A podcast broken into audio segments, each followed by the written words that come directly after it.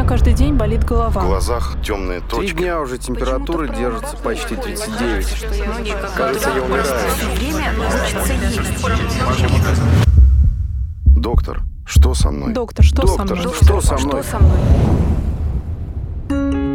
Здравствуйте, это подкаст «Доктор, что со мной?». Сегодня мы взялись за сложную тему. Что такое психология, более-менее всем э, понятно. Ну, и вообще это очень модно, да? Так Ну, особенно тем, кто любит э, американские фильмы, психология, психо, Психология. да, там все Сразу почему-то Фрейд всплывает, хотя он вроде как особого отношения... Фрейд вообще был э, сперва невропатологом, потом психиатром. Вы понимаете, что теперь я просто обязан представить нашего сегодняшнего гостя. Это директор нейропсихологического центра «Изюминка» Андрей Цветков. Андрей Здравствуйте. Владимирович, здравствуйте. А Мы будем, как ваши пациенты, задавать неразумные вопросы. А вы пациенты будете разве нам... задают вопросы? Да, Да. обычно задают самые неразумные вопросы, задают э, родственники пациентов. Не-не-не-не. Давай я буду родственником э, пациента. А, а А я ты буду пациентом. молчать, да? Если там психология более-менее нам понятна, не до конца, но мы что-то слышали. То что такое нейропсихология вообще такая тайна, покрытая мраком? Просто знаю, что Андрей Владимирович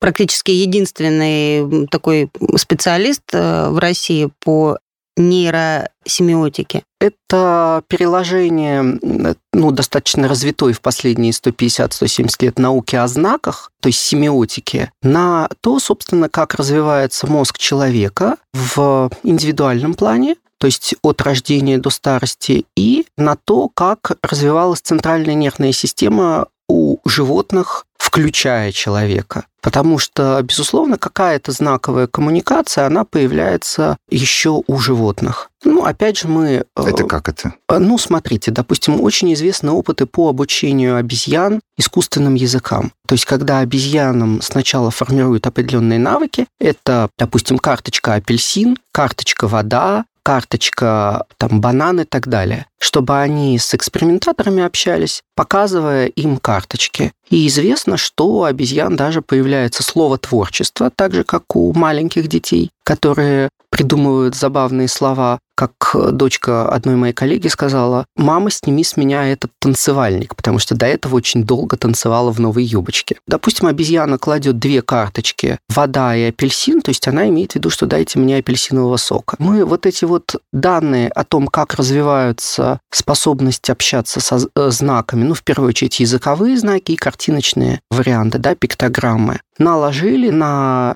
ось развития головного мозга. То есть мы стали соотносить с моими коллегами, как развивается мозг в норме и в патологии, и какие структуры мозга как связаны именно в развитии сознаковой функции. То есть если в 40-е-70-е годы 20 века очень неплохо узнали, как речь, картинки, цифры, счетные функции в целом связаны с корой головного мозга, но это у взрослых. У детей мы точно знаем, что кора головного мозга незрелая, а нарушение речи и других познавательных процессов мы видим ну, сейчас в где-то четверти случаев они выраженные. Это четверть от всех детей в популяции. То есть это большой процент. Ну, это А, это, огромный это больше, э, чем было раньше, в те же там 70-е, Больше. 80-е годы? Где-то с 60-х до 80-х и у нас, и в Соединенных Штатах удвоение процента нездоровых психоневрологических детей происходило каждые 10-12 лет. А с чем это связываете вы? Ну, тут такая очень некрасивая история на перекрестке науки и этики. С одной стороны, вот мое поколение, поколение 40-летних, это те, кто третье поколение, родившееся после выключения дарвиновского отбора. Поколение тех, кому сейчас 20, кто уже потихонечку начинает приводить своих детей к нам, это четвертое поколение. То есть это, грубо говоря, спасение недоношенных детей. Это такое сейчас запретное в интернете слово вакцинация массовая. Это антибиотики, потому что, простите, оспа, чума и прочие фокусы – это был фактор естественного отбора. Это, безусловно, спасение глубоко недоношенных детей, потому что неонатологи могут обеспечить выживание ребенка весом 500 граммов. А дальше, значит, микропедиатры, те, кто до года работают, обеспечивают, чтобы он был относительно телесно здоров, а после года его сдают э, как бы с рук на руки неврологам и реабилитологам, вот, и говорит, а теперь работайте вы. Но у глубоко недоношенного ребенка почти всегда есть повреждение сетчатки, есть проблемы со слухом, всякие другие проблемы неврологического характера, и я честно вам скажу, каждый раз, когда приходит ребенок, который родился весом 600, 700, 800 граммов, так, в общем, понятно, что работы будет много. Чтобы эти дети вышли на норму сами, я таких случаев не видел. Плюс есть в общей биологии такое понятие, как дрейф генов. Если изменяются условия естественного отбора, то частота встречаемости тех или иных генов, она тоже изменяется. И те дети, которые сейчас рождаются, они имеют такие генетические варианты, которые еще 30-40 лет назад были гораздо более редкими. Они не являются строго патологическими. То есть это, например, тот тип нервной системы, который Павлов называл слабым. Это что значит? Это быстрая истощаемость, то есть устают быстро. И деятельность однотипная, такая монотонная, это не для этого типа нервной системы. Но зато очень высокие чувствительность и обучаемость. Поэтому это дети, которым в школе скучно. Они усваивают все гораздо быстрее, а отсидеть 7-8 уроков они не могут. Они уже на третьем уроке буквально лежат на столе и спят. Угу. Вы сейчас э, произнесли словосочетание «выйти на норму». Да. Э, расскажите, пожалуйста, что это обозначает? Ну, что это выйти, выйти на, норму? на норму – это некий жаргонизм, который, ну, мы не очень любим его как специалисты, но его очень любят э, родители и вот педагоги, потому что подразумевается, что траектория развития ребенка будет соответствовать возрастным нормам. Сейчас очень часто говорят о том, что возрастные нормы, сформулированные 80-100 лет назад, как бы устарели. Дескать, дети должны развиваться иначе. Но если учесть, что последние примерно 40 тысяч лет мозг человека разумного не претерпевает существенных анатомических изменений, то представить, что за 100 лет грубо изменились нормы психического развития, познавательного развития, мы не можем. Но действительно мы сталкиваемся с факторами влияния среды, которые изменяют развитие. Скажем, информационная перегрузка – самый очевидный такой фактор. То есть, если про бэби-бумеров, рожденных после Второй мировой войны в Соединенных Штатах, часто говорили, что это дети, воспитанные телевизором, потому что мамы наконец-то попали в общество райского потребления, и часто детей как бы оставляли перед телевизором, занимаясь своими делами. То сейчас мы говорим о куда более грубой истории, о детях планшетов, потому что ребенок перед телевизором хотя бы все-таки играл с предметными игрушками. Ребенок, у которого есть планшет, он не играет с игрушкой, он сразу играет с абстрактным знаком. Так, э, может быть, это и хорошо, это же как бы, это, по сути дела, ну, новый какой-то эволюционный скачок, вот ступень эволюционная. Оно, может быть, будет хорошо через какой-то промежуток времени, но Сейчас мы обнаруживаем, что когда ребенок сразу играет с абстрактными знаками, потому что иконки на экране планшета или смартфона – это абстрактный знак. Но ведет он себя при этом как аутизированный ребенок, то есть как ребенок с расстройством аутистического спектра. И поэтому диета информационная – это то, что мы часто вынуждены от родителей требовать. Так, То подождите. и э, развивать, э, ну, чтобы пальчиками трогали. И развивать Мы сейчас говорим об обычных детях, верно. об обычных детях. Э, то, потому что вы сейчас упомянули о, об раз. обычных. И... Да, они будут не как они не будут детьми с аутизмом или ага. расстройством аутистического спектра. Они будут вести себя подобно то есть, ну, то есть обычный человек будет вести себя как... Обычный ребенок, человек. если его поместить в среду, где с ним мало разговаривают, но у него большой доступ к планшету, смартфону, он после трех лет будет в существенной степени выглядеть как ребенок аутизированный. Плюс второй такой, помимо планшетов, которые детям под эгидой, опять меня говорят, вы против планшетов? Я говорю, знаете, я не против топора. Топором можно срубить вот на острове Кижи потрясающая архитектура без единого гвоздя. Но мы с вами помним, что был Родион Романович Раскольников у Достоевского, как бы тоже с топором. То есть все-таки нужно уметь пользоваться. И вручать ребенку топор бесконтрольно, как бы, ну, в деревне никому в голову не придет. А с какого возраста современный топор можно вручать ребенку, ну, предположим, после, и что Мне кажется, что после трех лет это во-первых, угу. а во-вторых, контролировать означает, что вы не просто ребенку даете планшет вот так вот на. Только Если... не реви. Только не реви, совершенно верно. Как во времена, ну вот, наверное, нашего детства, да, поколения, которое предыдущее родителей, нам вручали там, не знаю, какую-нибудь э, карамельку, Мультики, мультики нам разрешали смотреть. Ну, это Да-да-да. нам говорили, что нам разрешат посмотреть мульт, потому что тогда не было мультиков круглосуточно. Каналов-то было, помните? Э, Да, Объясните да, да. мне разницу, пожалуйста. Я не понимаю. А именно? Андрей, ваша мама с папой говорили вам, «Ан- Андрюша, ты вот не реви, сейчас в 18.02 по ЦТ будет, будут мультфильмы, мы тебе разрешим посмотреть. Только не реви, успокойся уже. А сейчас говорят, Андрюша, вот тебе планшет, только заткнись, дорогой, уже невозможно этот Ну, рев терпеть. во-первых, как бы Ну, я это... не вижу разницы. Разницы здесь две. Так. Первое – это то, что позволяли себе родители из, ну, как бы грубо прозвучит, но высших слоев, да, то есть с хорошим образованием и хорошим социальным статусом 30-40 лет назад, вот слово «заткнись», например, если бы это услышали другие родители из тех же слоев, Мгм. они бы, ну, мягко говоря, очень выразительно посмотрели. Да, это в, в самом таком простом случае. Потому что И осудили бы между собой. и между собой бы осудили, да. Сейчас Есть такое. вот вчера я был на консилиумах, то есть я как клинический психолог, нейропсихолог, логопед, дефектолог, психиатр и невролог. Мы видели мальчика, у которого на щеках и скулах так называемые глубокие гематомы. То есть не синяки, которые поверхностные, но вот когда ущипнул, да, вот, вот так, Мгм. или пощечину кто-то дал, а когда прямо, простите, вмазали по лицу. И это не один синяк, то есть это не то, что ребенок мог упасть где-то, это прямо синяки. И родитель с хорошим образованием, из интеллигентной семьи говорит, ну я не сдерживаюсь.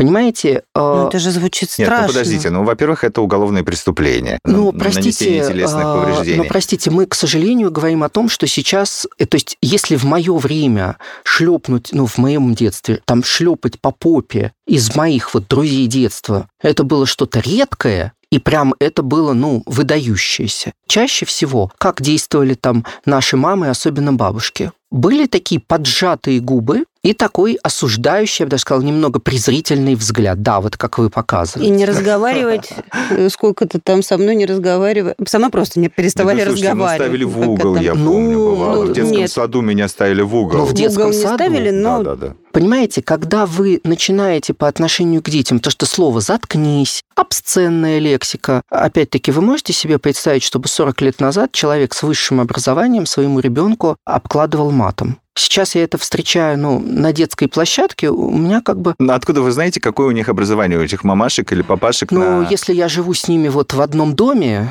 то А. я, в общем-то, я же не просто вижу каких-то чужих, я вижу тех, кого Ага. я знаю. А. Вот. И а, это один момент, Так. что обсценная лексика – это знак, который, как раз возвращаясь к нейросемиотике, Мгм. очень четко кодирует отношение как отношение насильственное. То есть, если я с тобой не разговариваю, это может быть э, понято как психологическое насилие, но если доза этого насилия соответствует четкому, скажем так, преискуранту проступков, то я понимаю, что вот то заслужил, то получил. А то обесценивание, которое идет, когда я тебе говорю «заткнись», оно не может быть сопоставлено с каким-то просто проступком. Это Ну, послушайте, один момент. а, один момент.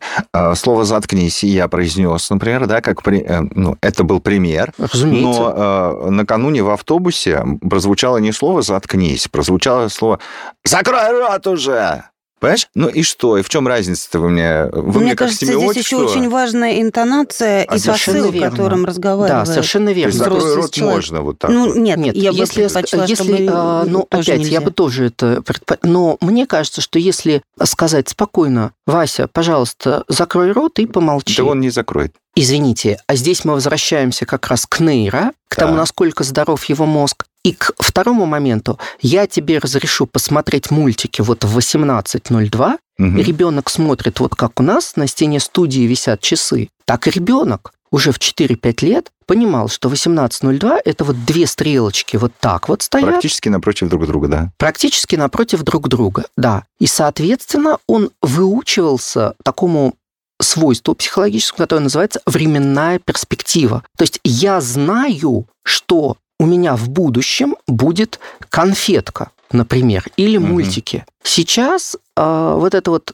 сразу вручить планшет, это немедленное удовлетворение потребности. Как бы, извините, даже в общем курсе дрессуры для собак собачку учат тому, что тазовые свои функции она контролирует по времени, что есть утренний выгул, вечерний выгул. У ребенка головной мозг в 60 раз больше, чем у средней кошечки-собачки. И если мы ребенку не даем социальных условий, в которых необходимо выучить вот эту временную перспективу, так она и не будет формироваться. А Зачем? теперь э, давайте помогите нам. Мы родители, у нас есть э, маленькие дети, мы хотим, чтобы они вышли на норму сами. Значит, я сейчас выучил, что не суем планшет чуть что. Это я выучил. Да. Дальше что мы делаем? Не ругаемся матом и Не, ну разговариваем это- с детьми. Мне кажется, что это логично. Но, с другой стороны, ну, мы сейчас простите, представим... но мы действительно э, встречаем, когда вы говорите, откуда я знаю, например, что эти люди э, имеют образование, вот вы увидели в автобусе человека, который на своего ребенка кричит. В среднем каждый второй житель страны имеет высшее образование. То есть шанс на то, что эта женщина или этот мужчина имеет высшее образование, ну, такой немаленький, 50%. Ну, вот вы путаете образование и... Вот, образование Да, да, и да. интеллигентность. Совершенно верно. Поэтому первое, э, что э, нужно сделать, это помнить английскую пословицу. Не воспитывайте детей, они будут похожи на вас. Воспитывайте себя. То есть первое, о чем должен позаботиться родитель, это о том, чтобы соответствовать лучшему представлению о себе самом. То есть не то, что я себе это позволяю, потому что я устал и меня на работе достали, да, я себе это позволяю. Ну, здесь не сдержался, то стоп. Вот ты подумай, как бы вот ну, не знаю. У меня в голове есть определенные примеры, как внутрисемейные, так и такие очень известные, когда я понимаю, что вот так, как этот человек себя вел, ну, по крайней мере, на публике, и как я его воспринимаю, что это то, каким бы я хотел быть. Соответственно, родителю в первую очередь работать над собой. Но дальше я бы сказал, что второе, чего не следует делать родителю, не следует. Не следует стремиться к тому, чтобы ребенок был развитым. То есть вот сейчас всякие особенно э, интенсивно развивающие занятия начинаются там с 7-8 месячными детьми. В итоге, как я говорю, ну, есть очень известная сеть клубов для детей до 6 лет. И я обычно, когда мы сидим с коллегами, говорю, а теперь давайте выпьем по стакану чая за здоровье учредителей этой сети, потому что те дети, которые родились здоровыми, в 7 лет, пойдя в школу, придут к нам с проблемами. То есть после дошкольного образования, когда идут в школу, приходят в Они результате приходят с проблемами. Почему? да, потому что развитие психическое, оно идет как раз в параллель с развитием неврологическим. Мозг имеет некую вертикальную структуру, связанную с эволюцией. И я всегда сравниваю с взлетом ракеты. Сначала должна отработать первая ступень, потом вторая, потом третья. Когда мы начинаем детей э, в три года учить читать, при том, что ребенок не проявляет, вот если ребенок сам проявляет интерес и сам выучивает уже какие-то там слова, буквы и так далее, безусловно, ему можно как бы помочь. Но если ребенок не проявляет этого интереса, его начинают учить, начинают учить считать. С четырех лет у нас начинают по многочисленным просьбам, как говорится, трудящихся в детских садах сажать детей за стол, готовить их к школе. Мы нарушаем последовательность включения ступеней у ракеты. Если у ракеты третья ступень сработает, пока не отстыкованы первые две, ракета как бы упадет и взорвется. А вот расскажите мне, пожалуйста, с теоретической точки зрения, приходит э, мальчик домой, мальчик, Мгм. взрослый мальчик приходит домой, приходит э, взрослая девочка домой, и они при недавно так родившемся ребенке, ну там от года до трех мы с вами, да, например, э, Да-да-да. делают вид, что они не ругаются никогда в жизни матом, что у них все ровненько, что у них все А, э, простите, красиво. вы какую-то такую, знаете, семью Штирлица изображаете. Расскажите мне, пожалуйста, Я- потому что иногда сказать, слушайте, э, ну, ну, слушайте, дальше так нельзя, вы меня вот достали, пойду-ка я прогуляюсь. Нет в этом ничего. И Ну ты, да. пожалуйста, вместо того, что, иди-ка ты поиграй, дорогой.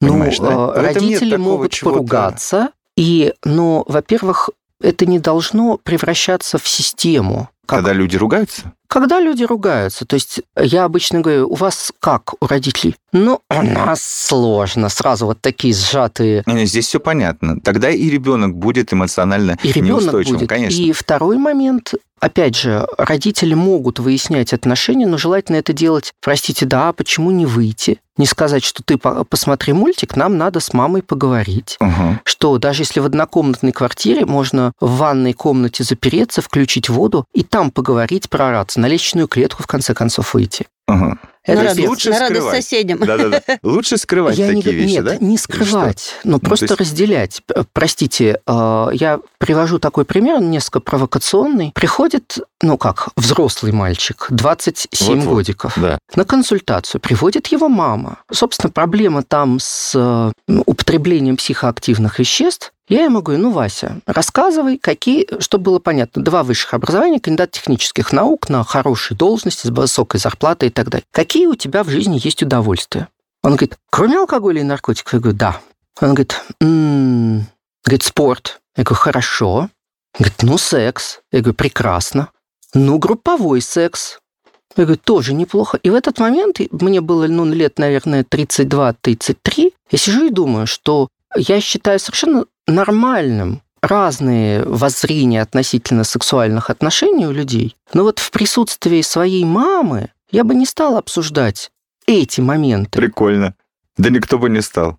Да вот вы знаете, это как бы вам кажется, потому что еще 15 лет назад, мы очень, когда как раз у нас вот заканчивались вот этот вот отрыжка, скажем так, 90-х с просвещением, родители просвещались не очень, скрывая это от детей. И дети с психическими травмами от родительского просвещения вот в этом векторе, Ага. они шли цыгане пеструю толпою. То есть деление информации на ту, которая между нами, взрослыми, и ту, которую мы обсуждаем с детьми, мне кажется, это естественное деление. Возвращаясь э, к мальчику 27 лет, вам показалось странным, что он это говорил э, А, при... Ну, что у него не сформирована граница в общении. То есть, если бы он... Вы не просто так этот пример привели, просто я Разумеется. понимаю, да. Что э, роди- начинается с того, что родитель формирует границу в общении с ребенком, что если ребенок э, спрашивает, мамочка, ты любишь папу? Вполне нормально ответить, да, я люблю, но мы не во всех моментах согласны.